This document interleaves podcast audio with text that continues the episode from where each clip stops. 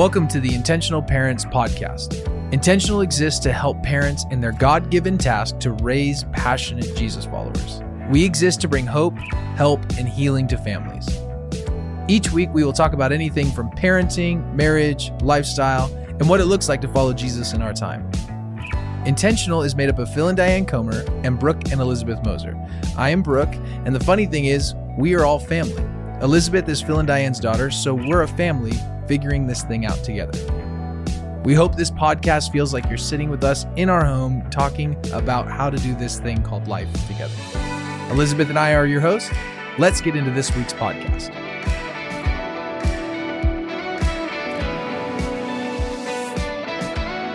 All right, welcome back to the Intentional Parents Podcast. Uh, today, I have Phil and Diane here.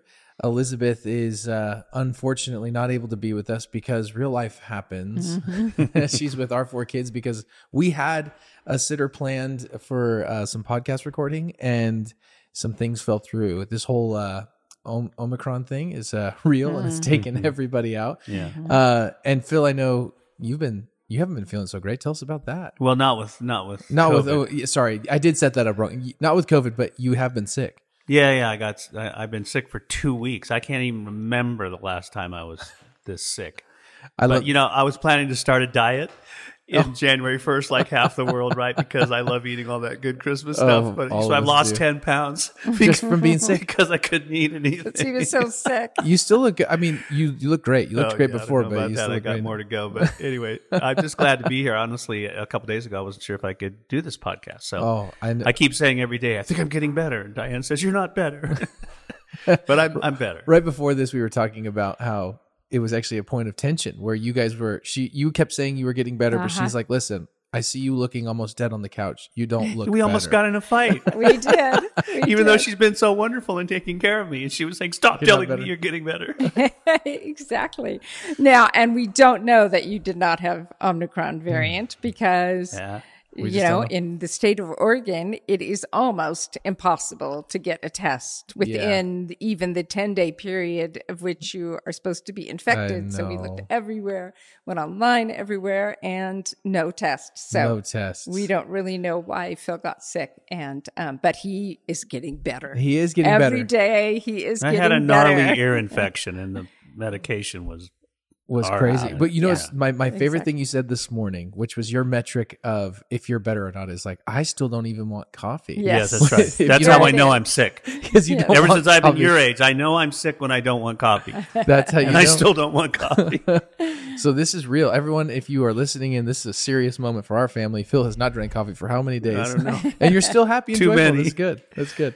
Well, um, thank you for those who have left uh, a comment or rated the podcast. And just a reminder, if this has blessed you in any way, would you please just rate the podcast or leave a comment? It is so encouraging to us. It helps us get the word out more. So thanks for everyone that's done that. We recently got a question that we actually kind of um, dove into today. And before we started uh, recording and hit the record button, we were looking through some of the questions that uh, you listeners had sent in, and one that really just stuck out and we sensed even by the Spirit we were supposed to jump into and, and answer was a question and more of a statement. It was talk about parenting in light of your own broken childhood without healthy modeling.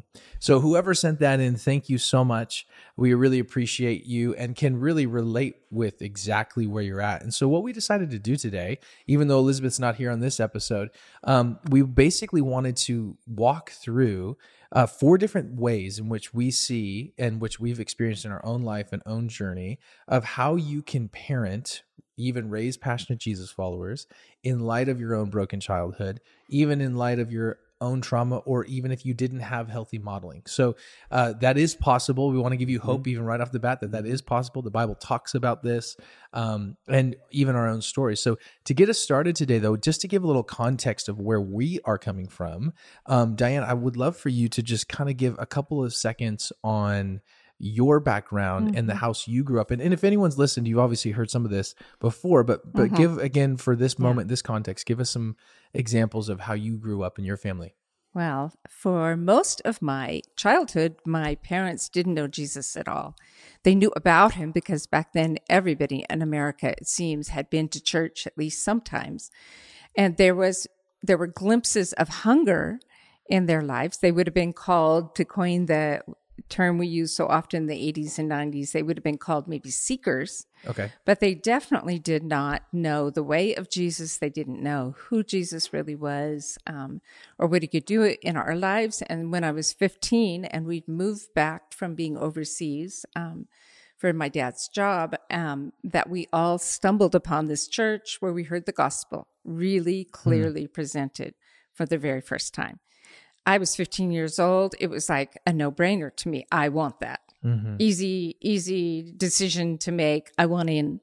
Yeah. Um, my parents, it was more complicated. They would have been, what, in maybe their forties. Um, th- their lives were involved in things that were not part of Jesus. And so it took a while for them to untangle, to learn, to figure out what this meant to follow Jesus, and then to untangle. And it was messy. So yeah. I can't really say I was raised in a Christian home, even though my parents did become followers of Jesus later on. And my mom had trauma in her background, um, mm. an abusively angry father.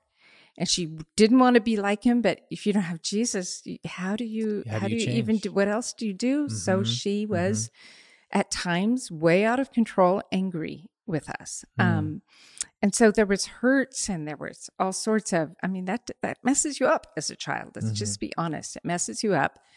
And it messed me up. And I brought some of that mess up into my parenting. There's absolutely no doubt about it. I was so determined not to be like my mom. Mm.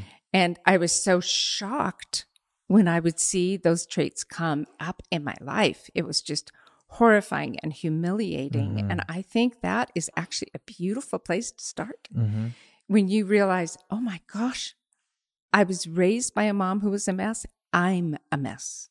And um, I think that God can do amazing things there. And what he did for me was really early, before I even had children, started to put things on my heart of how I wanted to do life differently, mm. how I wanted to go a different way, how I wanted to have some different values. And those, those ideas became strong convictions as I found them. I'd be t- reading through my Bible at our church, mm-hmm. was taught, you know, you read through the Bible every year, yeah, you yeah. know, which is good for a person like me with absolutely yeah. no background. I wouldn't necessarily teach that's for everybody every year yeah. now, because sometimes it prevents you from really going deep. But I got this overview every year, and I that those convictions, I want to do this differently, would come around, and I'd read something and say, okay, that that's one. Yeah. That's one thing. That is a value of Jesus. That's a value of mine. Mm-hmm. So I think for when you haven't been raised in a healthy way, in some ways, emotionally healthy, spiritually healthy, you have an advantage in a sense of, you know, where you don't want to go. Yeah. And you also, because of that, because it was a long time before I knew the Lord, and Phil's story is similar, and we'd messed up at different areas of our lives, you do have convictions. You want your kids to avoid those things. Yeah. And so you're going to jump in and train pretty early on the things that you really hope that they didn't follow in your foot, don't follow in your footsteps. Yeah. So, yeah. And, and yours that- is... And I think the reason that Brooke and I really wanted to answer this question is because yeah. Brooke and I have this really strong thing um, in common, is that we both know what it means to have been born into families whose parents were either first-generation Christians or mm-hmm. just coming back to the Lord, or yeah. you know, a situation where, where we weren't raised with whole people, but with parents who were trying to do the best they could from their own really broken yeah. background. Yeah. So you want to tell us about that? Yeah, yeah. I, that, I think it's a great way to say it. And, you know, as many, I think we mentioned a while ago that my dad was on hospice recently, and he had just passed this yeah. uh, December twenty-ninth, seven thirteen in the morning. My mom called me um, and, you know, shared with me that my yeah. dad had passed, and And he was so, he was fifty-seven. So he was yeah, very young. Too young. Um, and obviously there's a lot, I'm going to stop talking about it anymore, or, or I won't make it through the podcast. But, yeah. um, you know, obviously when you lose a parent, and this is my first time, um, there's just all of this stuff that comes up. And I've always been, uh, already been very introspective and uh, wanting to understand generational sin and understand uh, the family of origin and what happened. And, mm-hmm. and I have to say that, you know, I grew up in a context with my, I went to church My parents were first generation Christians, but yeah, just they came into their own marriage at eighteen years old when they decided to mm-hmm. get married. Just that those really beaming, mature adults of eighteen years old uh, get married and decide to have kids by twenty. They had three kids by the time my mom was, my mom and dad were twenty-four. You know, that, that, that's mm-hmm. a lot, like that's a lot to take on. And so, you know, growing up, um, I knew Jesus, but obviously there was a lot of things that they never got that they could mm-hmm. never pass down. Mm-hmm. And I remember for a long time, and even as in the process of my dad dying, I had to tell him a handful of times, like, I was really mad at you for a long time in, in different areas because I thought you just didn't give me something that you could have given me. But to learn that he never possessed something and he mm-hmm. couldn't give me something he didn't possess. Mm-hmm. He couldn't pass on what he didn't possess. Mm-hmm. And it gave me all of this empathy. And when I started to sit down with my mom and talk to her about all the stories of my dad's upbringing and my mom's upbringing and how insane they were mm-hmm. and how tragic they were, and not just in their generation, but in the, it started actually before in, mm-hmm. in her dad, when her dad was a baby, and, and her great, and my great grandparents and her grandparents, and to recognize like, wow, there was brokenness. Uh, there, they had, my mom hadn't had healthy modeling, neither had her mom her, or mm-hmm. her dad, you know? And so they're mm-hmm. trying to get together what they can. And by the time my dad, um, before he went completely, you know, unconscious for a handful of days, I was able to have lots of conversations. And one of the conversations I remember having was just thanking him for all the stuff. Mm-hmm. I mean, it really came to a place of deep gratitude for what he gave me and what he absorbed and what mm-hmm. they decided to like say, we're not going to pass these things mm-hmm. on. And so whoever's listening and whoever's question this was, or wherever you're at and whatever broken childhood you have, uh, we want to remind you today that there is like, there's hope, there's mm-hmm. deep, there's beautiful hope in Jesus. And even if you didn't have a healthy model, you can start, you know, even mm-hmm. now. And so um, what I'd love to do is uh, we're going to work through these four points. We have some scripture. We have some things that we've put together. So I'm going to start us off on the first on the first point, and then uh, and there's a scripture with that. So the first thing that we would just encourage you to do, if this is you and you are trying to parent in light of your own broken childhood without healthy modeling, the first thing we would encourage you to do is to be honest about your own brokenness. Mm-hmm. Be honest about the fact that you have room to grow. Be honest with yourself. Be honest with your spouse. Um, one verse that uh, came to mind when we were Uh, preparing for this is Hebrews four, fifteen and sixteen. I'll read it real quick. It says, "For we do not have a high priest who is unable to empathize with our weakness, but we have one who has been tempted in every way just as we are, yet he did not sin." I love that part. "Let us then approach God's throne of grace with confidence so that we may receive mercy and find grace to help in our time of need." Phil and Diane, give me your thoughts, your heart on this first one, to be honest about our own brokenness in light of Jesus and the power of the cross and, and the Holy Spirit. No, I think that's the beginning. I mean, God says in that Hebrews verse, God says that we're broken. Yeah. And so I think, you know, that's what, whatever you want to call it, God uses broken people who are honest, who come before him and say, "Lord, I need you." You know, we sang yes. that song for a while. "I need you. Oh, I need you. Oh, yes. Every hour I need you." You know, and, yeah. and I, I feel like um, that's the beginning of life, because yes.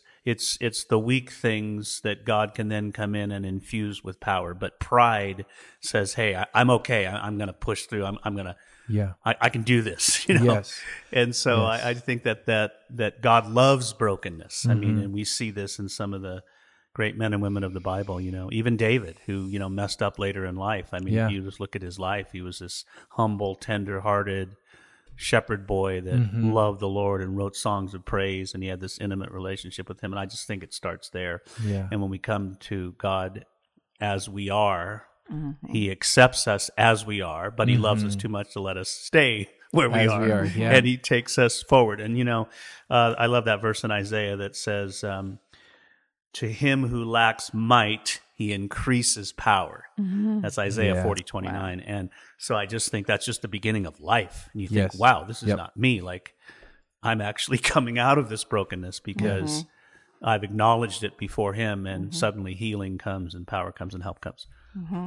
I also just love this verse in James, um, James five sixteen. There's a whole list there of going on what to do, yeah. um, how to apply prayer, and what to do when things are not going well with you. And one of them, uh, verse sixteen says, "Confess your sins." And I understand that that word for sins there is your faults. Confess mm. your confess your faults to each other and pray for each other so that you may be healed. And we usually separate the, ne- the second half of the verse. The earnest prayer of a righteous person has great power and wonderful results. And remember, yeah, we're righteous yeah. because of Jesus' righteousness in us. Yeah. So you may say, oh, I, that's not going to work for me. I'm not righteous. Yes, you are. Yeah. If you are a lover and a follower of Jesus, if you've given him your life and your heart, you are actually righteous. Mm-hmm. And the earnest prayer means you really mean it, right? Yeah. I just love that. Um, yeah. But I also... I also feel like it's really important we, we are confessing our sins to God. That's, that's even a very acceptable acceptable American thing to do. But we mm. also, here in this verse, we are confessing our sins to each other. Yeah. Which speaks to of stop faking it, you know, yes. stop pretending that you're the yes. perfect parent. Thank you. And, you know, now at this At this point uh, in our parenting, a lot of our conversations that will come up are confessing my sins, my faults to my children. I yeah. wish I hadn't done that. I am so sorry how, for how that has tripped you up and shaped the way you view God. And that's healthy. It's healthy to be confessing our sins to each other. But if you're in a community group or with a community of really good friends, this should be like a regular practice. Absolutely. Okay, like when did you when did you blow it as a dad this week? Let us confess it. How much time do Let's we have? Pray over you. Um, there's there's healing yes. that comes. That's yes. the word here. It's not not condemnation, but healing. Not yeah, you better confession. Buck up and follow the ten steps. Yeah, it's it's you'll be healed. Yes, and we need healing. Yes. Yeah. Yeah. You know, Isaiah fifty-seven fifteen. I memorized this a long time ago, but thus says the high and exalted one who lives forever and ever, whose name is holy. But he says, I dwell in a high and holy place, and also mm-hmm. with the contrite and lowly of spirit. I love that. In order to revive the spirit of the lowly. So God says, those are my people. Those, yes. you know, yes. those are my people. And, you know, and then in Isaiah, later on, Isaiah says, you know, he's heaven is his throne, and but mm. he dwells with those who tremble at his yes. word. So it's yes. like, that's all God's looking for. Well, and, and yeah. this is so everything. Uh, thank you for both of those verses. And, I, you know, as we're even processing all this, I know this is, I come from this place of saying, okay, I didn't have all the models that I wanted. So I'm, I'm having to find my own. And I want to encourage anybody, like if you're hearing Diane and Phil, both you together have raised four children who love Jesus, who are imperfect. I'm married to one. She's incredible. She still is not perfect. Neither is Matthew, neither is John Mark, neither is Rebecca. They're incredible mm-hmm. humans, though, uh, better than most. And, you know, you, to hear your background, I hope to, brings people hope that the, hope who so are too. Listening to realize, like, yeah. you can come from just the gnarliest of places. Yeah. And it starts with you confessing, and not in a judgmental, shame-filled no. way, but confessing no. that this is where you're at. Yeah. And, uh, you know, what we don't transform, we transmit. You know, mm-hmm. so if you're not willing to admit that you have to grow, um, you're you really won't be mm-hmm. able to move on past that. Mm-hmm. Um, I think one of my uh, favorite quotes uh, about grace, I'm going to read it. It's from Dallas Willard. He he has a bunch of different sayings, but this is his uh, definition of grace. Obviously, very rooted mm-hmm. in Scripture, but he has a little fun take on it. He says this: grace is not opposed to effort, but to earning. Earning is an attitude. Effort is an action. Mm-hmm. Grace is not just about forgiveness, although it is. If we had never sinned, we would still need grace. Mm-hmm. Grace is God acting in our life to do what we cannot do on our own. Amen. Grace is what we live by, and the human system won't work without it. Mm-hmm. Then my favorite sentence of all at the end, the saint, you and I, uses grace like a seven forty-seven jet burns gas on takeoff. I love that. I yeah. love that. You know, we we need grace, grace. And you know, there and there's grace for anybody that sits there and says, I just don't have all of this figured out. I really am not happy with some of the models I have, or the models I've tended to go back to, or the mm-hmm. things I've picked up. And maybe you intentionally went on one path that wasn't, you know, your upbringing, and you realized, well, that was a dead end too. So it just is taking a moment to be honest about your own brokenness.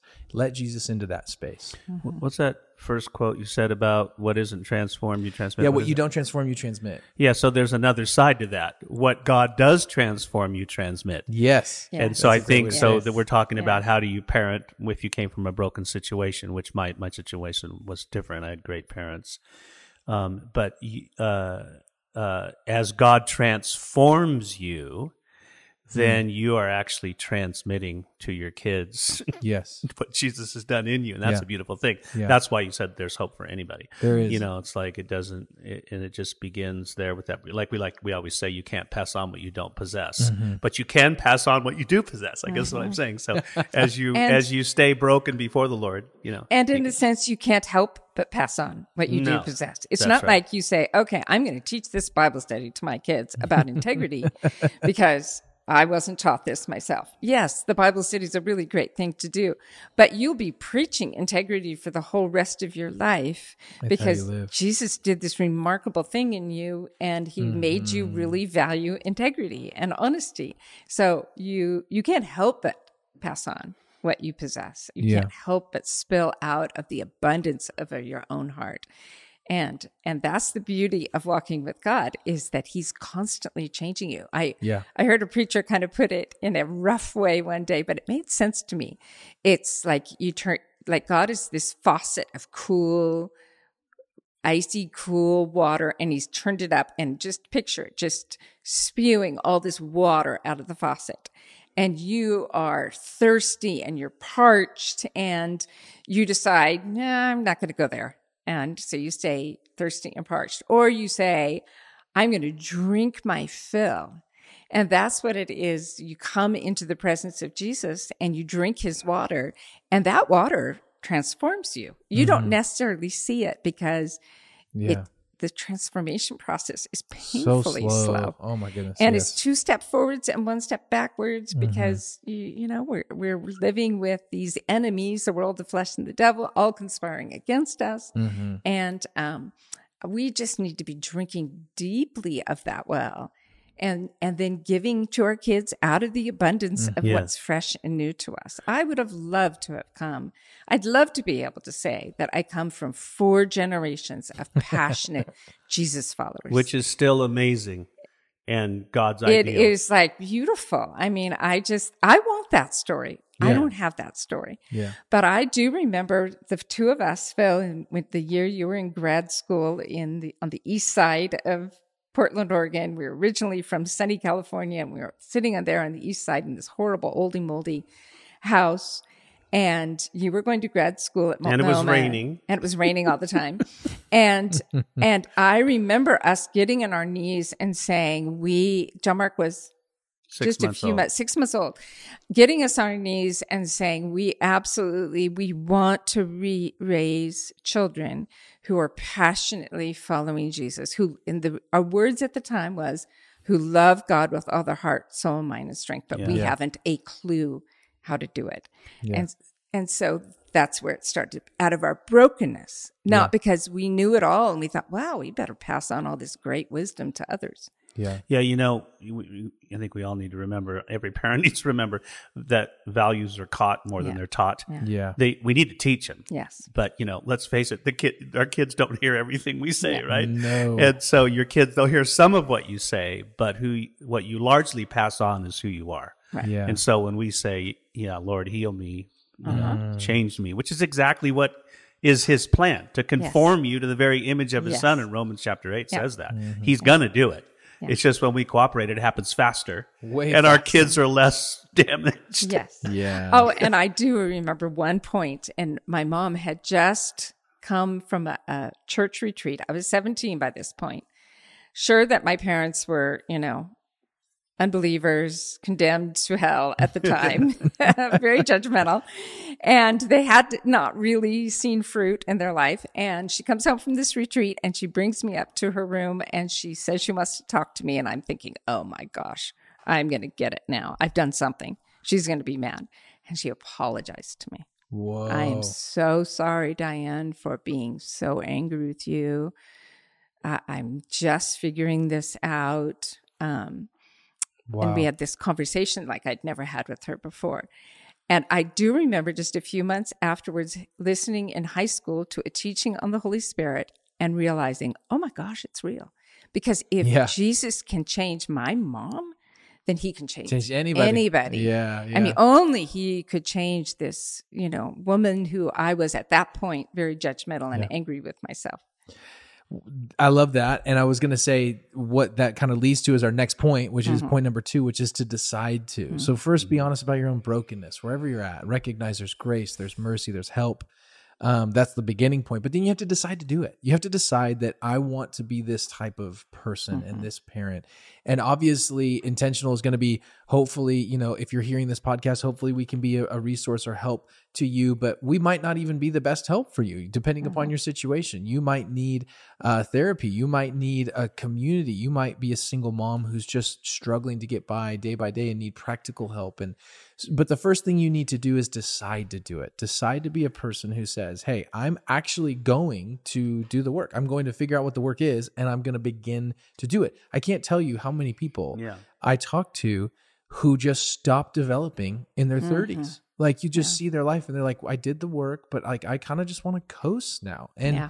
and you see, I, I mean, I, I know that I'm, I'm thinking of a few people in my mind, but I'm also, uh, know so many people, um, that have friends or family that have done that. And you just see their lives and they're just, mm-hmm. they're just so small and so mm-hmm. sad because they didn't decide to mm-hmm. maybe do some of the hard work that it's going to take, but not impossible work to mm-hmm. take.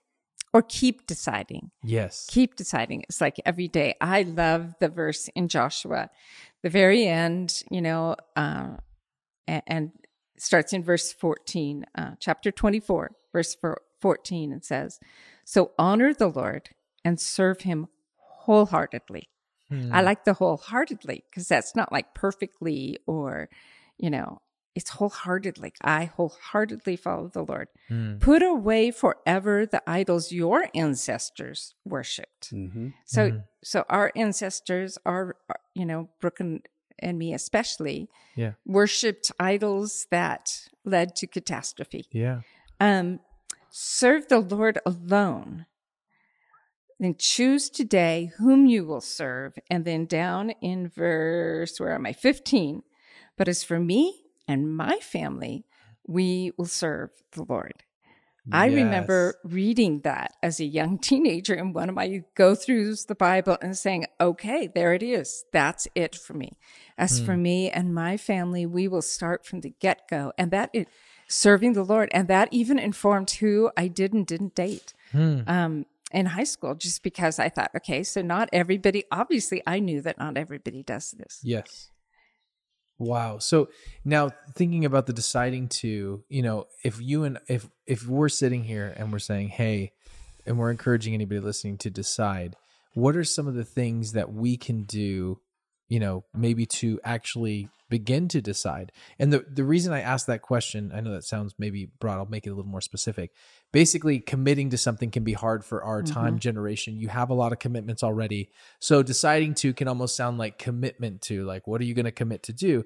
And when I hear those words, I'm thinking, I have a lot of things I've already decided to commit to. Mm-hmm. Um, at the same time, this is like of utmost importance. And so mm-hmm. prioritizing um, scripture reading, prior, prioritizing, and not just for the, the check the box legalistic, right. read your scriptures. It's to be filled with the Spirit, to understand God's character, to understand what you're deciding to do, who you're deciding to be with. Mm-hmm. Um, and commitment, you know, that idea is just simply a matter of choosing and implementing a course of action.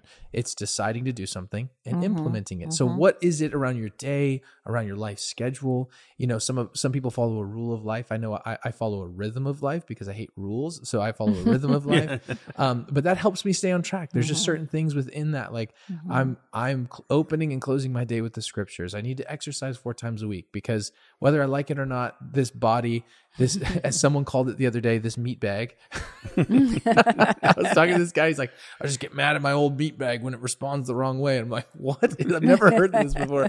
Anyway, he was really sweet. But, um, you know, you, you actually are ending, you care for your body, you care for your mind. You, you know, what are those things that you can decide to do? And as you decide to do them, um, the Spirit will come and continue to, to bless. So, uh, moving on to the third thing, Um, the third thing we would encourage you to do, and that we have just learned and we are growing in, again, don't have it perfectly, even close, but is to submit your operating system to the Holy Spirit. Submit how you operate, how you move through the day, how you act, the things that come out of you that you don't even know are in you. Submitting yourself wholly and fully uh, to Jesus. And I know, Phil, you had a couple um, thoughts on this and a couple scriptures, I hope. Oh, yeah. I mean, submitting to God is a joyful thing because he's God and nobody loves us more than he does. And yeah. and uh, he nobody knows us better than he does. He he knows us better than we know ourselves. And the longer I live, the more I'm realizing that I don't even know what's best for me. You know, it's like, yeah.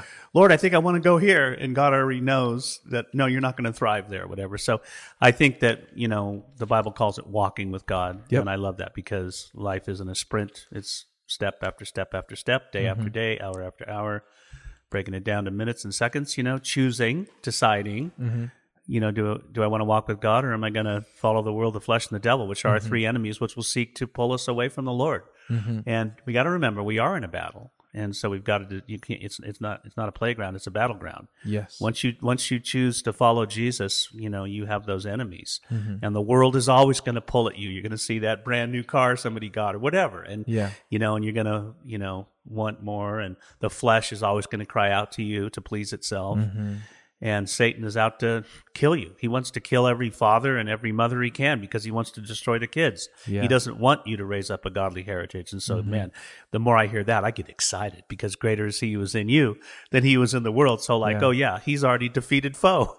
Like mm-hmm. I have the power of the Lord. Yeah. And so uh, in Galatians five, you know, which we like to quote the fruit of the Spirit. Yeah, absolutely. And, uh, but right before the fruit of the Spirit, it talks about the fruit of the flesh. Hmm. And and there's the decision. So, you know, this is Paul's preaching here to, to the Galatians in his letter to them. He's talking about freedom in Christ. And, and in fact, he says here, if you bite and devour one another, uh-huh. take I care lest you one. be consumed by one another. That's our world right now. Yes. Everybody's biting and devouring each other and consuming yeah. each other. And our nation is so angry. Hmm. But the next verse says, but I say, walk by the Spirit, and you will not carry out the desire of the flesh. Yes.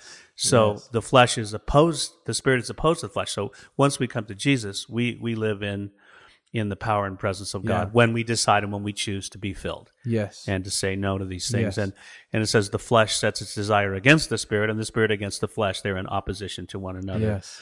So that you can't do the things that you please. So he's basically saying we've got to choose. But if we choose the way of the Lord, to walk by the Spirit, then there's life. There's life. There's, there's life. And then and he goes on and gives a long list of the deeds of the flesh. Yes. Outbursts of anger is in there. You know, but, I see that raise its oh, its ugly head in, in yes. my own heart. You know, even yeah. we've been married forty-three years, we can still get into little spats, right, babe? Mm-hmm. Oh, and yeah. then hopefully we're getting sometimes quicker. Not so little. Yeah, and hopefully we're become, they're becoming less frequent, yeah. no, and but, we can solve them, you know, more quickly. But I think what you're what you're pointing out, it's even it's all over the scriptures. I mean, this yes, is a yes. perfect reference. Another one that comes to mind is Colossians three one. Yes. You know, since I've been raised with Christ, mm-hmm. set your heart on yes. things on things that are above. above. Yes. And then the next verse, set your mind on things above, not on earthly things. Yeah. So it's taking your heart, and it's mm-hmm. taking your mind, it's taking your emotions, it's taking your thoughts.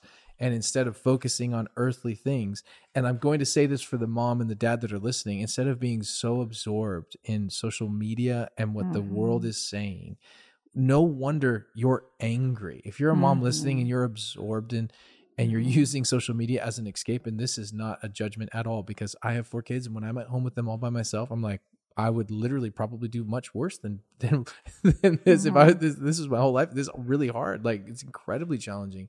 But that said, if you're wondering why you're so angry and mm-hmm. what are you putting in front of your eyes, what is like in your mind, mm-hmm. what's uh, influencing your emotions, mm-hmm. and that isn't judgment, because my goodness, we all fall into these things. It's actually to say, like, the Bible's really clear about this. When we submit ourselves to the Spirit, and then we put our emotions, our heart, our mind, our thoughts on things that are heavenly, mm-hmm. what comes out of our life is the fruit that we're hoping, mm-hmm. is the things that we really ask for, that we're asking the Spirit for, which is beautiful. So I remember listening to a message that my son preached once, and John Mark said this phrase that I think goes through my mind all the time because it was so simple. Think about what you think about. And that's yeah. what you're talking about, yeah. you know. Uh, just recently I had to stop listening to or going onto my phone and watching the news again, because all that antagonism and just I, my peace flees. I get uptight, tense, yes. and irritable because I'm listening to everybody else's irritation. And just say to Phil, I don't want to, I don't want to be completely removed, but will you please tell me if there's anything I need to know? Disaster strikes, will you just let me know and I'll look? But I can't look at, I can't read the news every day oh, anymore yeah. because they're just triggers, maybe a few things, you know, from an angry childhood background, all these angry people saying but you know, so awful funny. Things. I just literally listened to this most amazing podcast about um, how much money the media organizations make through negativity, through basing things yeah. through the negative. And we wonder so often, why is everything so negative? Because I mean, when you hear something, yeah. when I read something positive in the news, I'm like, oh my gosh, this is very rare. rare. And you realize, and they actually went through all the studies and they, they basically showed and compared the amount of um, traction, just as an example on social media, something negative will get mm-hmm. uh, compared to something positive. Uh-huh. And you recognize, like, you kind of just see some of the demonic, you know, f- tangling uh-huh. uh, in social media when you realize, like, oh, when your mind is filled yeah. all day long with negativity, with hopelessness, mm-hmm. no wonder you feel hopeless. Yes. No wonder. Yes. And when people are making money off of more yeah. time that you spend on that space to be influenced negatively, it's just like, that's disastrous. And so they're being we, very strategic about what they're trying to do. So so just to maybe say, maybe to point out, like, we we don't have an agenda about news or, no. you know, here at all. But the point being, where is your operating system? Are you submitted to the Holy Spirit? Are you mm-hmm. able to step away from these things to be able to be filled with mm-hmm. the Spirit? And if not, why not? You know, think about what you think about. Think about what you think about. I remember um, we were talking about earlier, just in our discussion before we started recording this, about patience came yeah. came up as a fruit of the Spirit. And hmm. I remembered me being a young first-time mom, and, you know, I had John Mark when I was twenty-one. Well, actually, that's not completely true. He was born early. And so he was born ten days early. So I actually had him when I was twenty, which is really embarrassing now. Why is um, that embarrassing? It's embarrassing just for how young you are. I was so not John Mark is so old and you're so young. That's you turned, perfect. You turned twenty-one eight days later. Yes, I did. twenty-one somehow seems better. Um, but I remember, I always thought, I'm really a patient person. One thing I can say about myself I is I'm a patient person. And, and of course, I was comparing myself to my mom, who was highly impatient and a real, you know, doer, go-getter. Yeah. She could accomplish more in an hour than I could in a week. So I was comparing myself to her and I thought, okay, I'm patient. And then I have this baby, and uh, for the first time, I'm feeling like continual surges of horrible, passionate impatience. And I yeah. remember standing in our living room on that little house that we had fixed up in California, and was only fixed up very poor man's version of being fixed no up, right? And um, I remember standing in the living room and looking in the mirror and saying, you're not patient, Diane. You thought that that was one of your best traits, and it's not even true about you. Wow. And and just being so humbled by it to realize I, I can't be patient. Mm. I'm a patient person, and I'm a young mom, and I can't be patient with this little boy who I love with all of me, mm. fiercely. And realizing for the very first time that I can't do this aside mm. from the Holy Spirit teaching me mm. and training me and reminding me and convicting me and actually being patient through me. Yes. Which, of course, in Galatians five, the fruit of the yes. Spirit is patience. Yeah. One of them Love, is joy, patience. Peace, patience. Yes. And so, yeah. and Jesus made this so clear in John yeah. fifteen, where he said, I am the vine, yes, you are the branches. Yes. Yeah. So we're connected. When we stay connected to him, the there life of Jesus flows through us, mm-hmm. yes. and we bear fruit. And then he said, but apart from me, if you separate yourself from me, you can do nothing. You can do nothing. Now, what's that mean, nothing? Well, no good thing, no yeah. nothing of spiritual value. Mm. So if somebody can be disconnected from God and, you know, make a bunch of money and maybe give mm-hmm. a bunch away and do some good things, but as far as like raising your kids to be passionate Jesus followers or producing spiritual fruit, uh, we can't do on our yes. own. But as yes. we stay connected to Him, um, His life will flow through us. Mm-hmm. So that leads us to our final point today. Mm-hmm. So if you are wondering how to parent, and from our own, you know, perspective, how to parent out of your own broken childhood and, and without healthy modelings, first, be honest about your own brokenness. Second, decide to. Third, as we just said, submit your operating system to the Holy Spirit. And last but not least, to end on a high note, there is hope. Mm-hmm. The fourth yes. thing, that there is hope. Uh, a definition I like is hope is joyous anticipation mm-hmm. of good that is not yet here mm-hmm. or is unseen. And I know, Phil, you had a different, you, what's your, yeah, quote? What yeah, do you like? This is, uh, you have a different I don't know quote, where, but who similar. said this, but uh, I like it. It's short and succinct. Biblical hope, because we think of hope as, oh, I hope, I hope I get a raise, and I, yeah. I hope I don't get sick for two weeks. Yeah, you know, anytime like soon. You just got done. I hope I could drink coffee again. Yeah. You know, no, biblical hope is a is a confident expectation, and so the yes. definition of biblical hope is is a confident expectation of coming good. Yes, God is good. A bright future awaits hmm. us. Heaven awaits us. Uh, good things. God has good things in store for us. And suffering is part of our life because he, he yeah. fashions us through trials and suffering, but uh, confident expectation of coming good. I just think about mm-hmm. Psalm twenty-three, yeah. uh, verse six, surely goodness and love yeah. shall follow me all the days of my life. I, yeah. I heard a version once, or someone paraphrase it and say, surely goodness and uh, goodness and mercy and goodness and love mm-hmm. will chase after you all the days. It's like, it's yeah, like chasing yeah. after you, mm-hmm. you know? And, and I love that. Like, there's hope, even if there's yeah. been brokenness, there is future hope. And when mm-hmm. we lose that hope, I mean, I don't know about you guys, but I know in my life, I am so depressed. I'm so out of it. I'm yeah. so, there's grumpy. just nothing. I yes. get grumpy. Grumpy. Yeah, yeah. When I forget the bigger picture that we're mm-hmm. stepping in mm-hmm. uh, with hope. And I know, Phil, you, you know, for some who are sitting here and saying, I've already failed. I mm-hmm. failed in a big way. Mm-hmm. Um, I know you had, you, you had said something right before about failure that I'd love for you to share.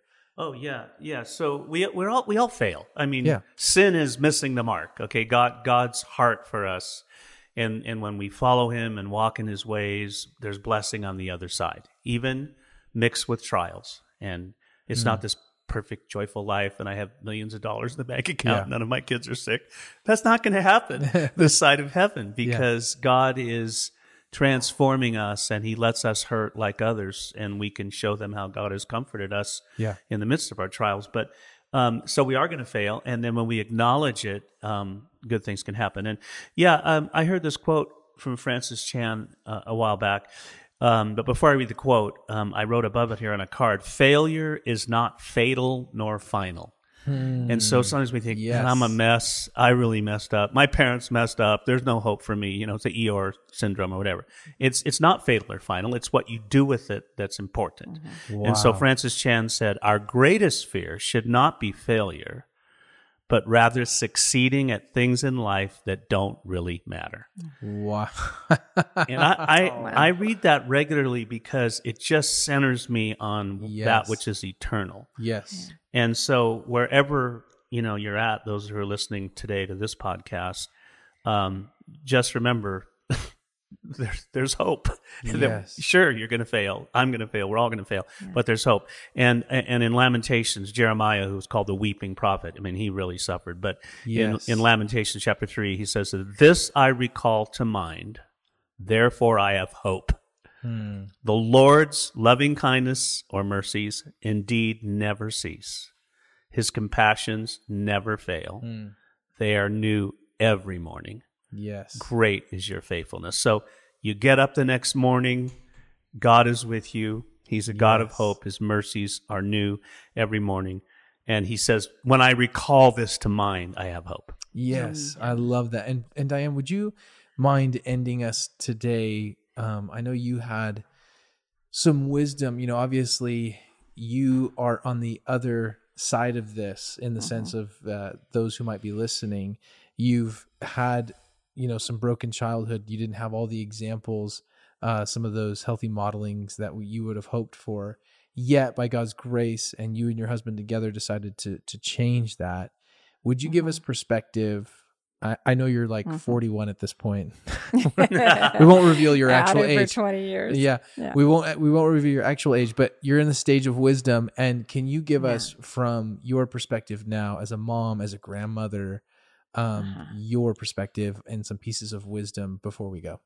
Well, one comes from um, a psalm I read this morning, actually, as I was praying about this. Um, and we all are familiar with it, Psalm ninety-five, verse six, because so many worship songs are written about it. And it starts with, "Come, let us worship and bow down." Mm. I, I just love that. "Let us kneel before the Lord our Maker, for he is our God. We are the people he watches over, the sheep under his care," just mm. like you were reading. Yeah. But then some for some reason, we leave out the last phrase. And to me, it's just the most mm-hmm. hope. "Oh," he says, this is David crying out for God, "oh, that you would listen to his voice today." Mm. I I look at that and say, oh my gosh, you know what that means to me? That he is, I bow down, I worship him, I'm one of the sheep under his care. But he says, "Oh, that you would listen." I mean, several times plaintively, God cries this out in the New Te- in the Old Testament, especially, "Oh, that you would listen mm-hmm. to his voice today," mm. which tells me something. He wants to help us. Yes. He wants to speak to us into our own particular faults, flaws, brokenness, background, uh, tendencies. If we will just sit with him. For mm. me, it's early in the morning when it's still dark and nobody's up. I started getting up early because it was impossible to do with four children wide mm-hmm. awake. Um, for me, it's in the morning and sitting with his word open, saying, "I'm reading the scripture, but would you please speak to me? I'm here and I am listening. I want your voice mm. above all others." And um, in the midst of sitting and listening, I feel like God has grown me up a lot over the last ten years, hmm. starting from about age fifty, recognizing my own brokenness and why. Um, three things really stood out to me in relation to my parents. Hmm. Um, number one is, comes right from Jesus' words, "Do not judge lest you be judged," right out of Matthew seven, Sermon on the Mount. So easy to judge our parents. And if we do that, we set ourselves up for failure, yes. let alone that it's not very nice. Yeah. Um, we set ourselves up to be judged. Mm. And I think one of the worst judges becomes our own souls. I start criticizing and judging every single motive of my family's mistakes. And I then e- easily turn to judging myself constantly too, yeah. or judging my children, or judging other people's hmm. parenting. So do not judge. And number two, remember context. Um, my parents made some mistakes, especially my mom, but nothing like, I mean, really, if you realize where she started, she loved us so purposely and so generously. She was always showing love to us in so many ways. So you ha- can't take my mom out of the context that she was raised within. And then number three, don't swing the parenting pendulum too far in the opposite direction. And this is just, every generation does this. Okay, so I'm I'm saying this and I did this. Um, it might be for you, maybe one of your parents was too harsh. Mm. And so you just never really take make the effort to train your children because it might hurt their feelings and you don't want to hurt their feelings. Yes. And yet you've robbed them of the training that they need, because I tell you what, there's other people who are not afraid of hurting their feelings. Yeah. You know, that's swinging the pendulum too far, mm-hmm. or or being too strict because your parents never gave you any rules. Um, be really careful, and even put community around you to make, if you come from a broken background, you need other voices yes. in your life to help you be balanced, because mm-hmm. you've got blind spots. In my case, Phil has been that other voice more than anybody else. I go to him for for good judgment because I know my judgment is a little impaired in certain areas, and probably is never going to be until I see Jesus face to face completely mm-hmm. repaired. Yes. And so I can bounce things off and, and of him. And is what I'm feeling so intensely true? Or or is it something I just need, do I just need to go on a walk and settle down and not get all upset about it? So yeah. Three things. Don't judge your parents, or yes. you will, you'll suffer your own judgment. Don't judge other parents either. Remember to view people in context, which is, yes. you know, kind of the basics of empathy, right? Yes. And yep. compassion. And don't swing the pendulum parenting so far against your parents that you're reactive and you make just as big a mistakes that yes. they make. Oh, I love that. Is a great way to end today. Thank you for that piece of wisdom. And if you are a, a parent, again, if you have your own broken childhood and you haven't had healthy models, the four things to start with: be honest with your own brokenness, decide to submit your operating system to the Holy Spirit, and always remember that there is hope. Mm-hmm. Thank you for listening to today's podcast. If this podcast has blessed you in any way, here's a few ways that you can partner with us in this ministry. First is to give. Intentional Parents is a nonprofit, and we rely on the generous giving of our partners. So please head over to our website, intentional parents dot org slash give, if you would like to become one of our partners through giving. Second is to share it. If this has at all been helpful to you, we encourage you to share it with your friends, your family, and those that you know would be blessed by it. Third is to follow us on social media platforms, Instagram, Twitter, Facebook. You can find us on Instagram at intentional underscore parents. And lastly, if you would head over to iTunes, if you enjoyed today's episode, and leave a review on iTunes, this helps us bring more hope, help, and healing for families.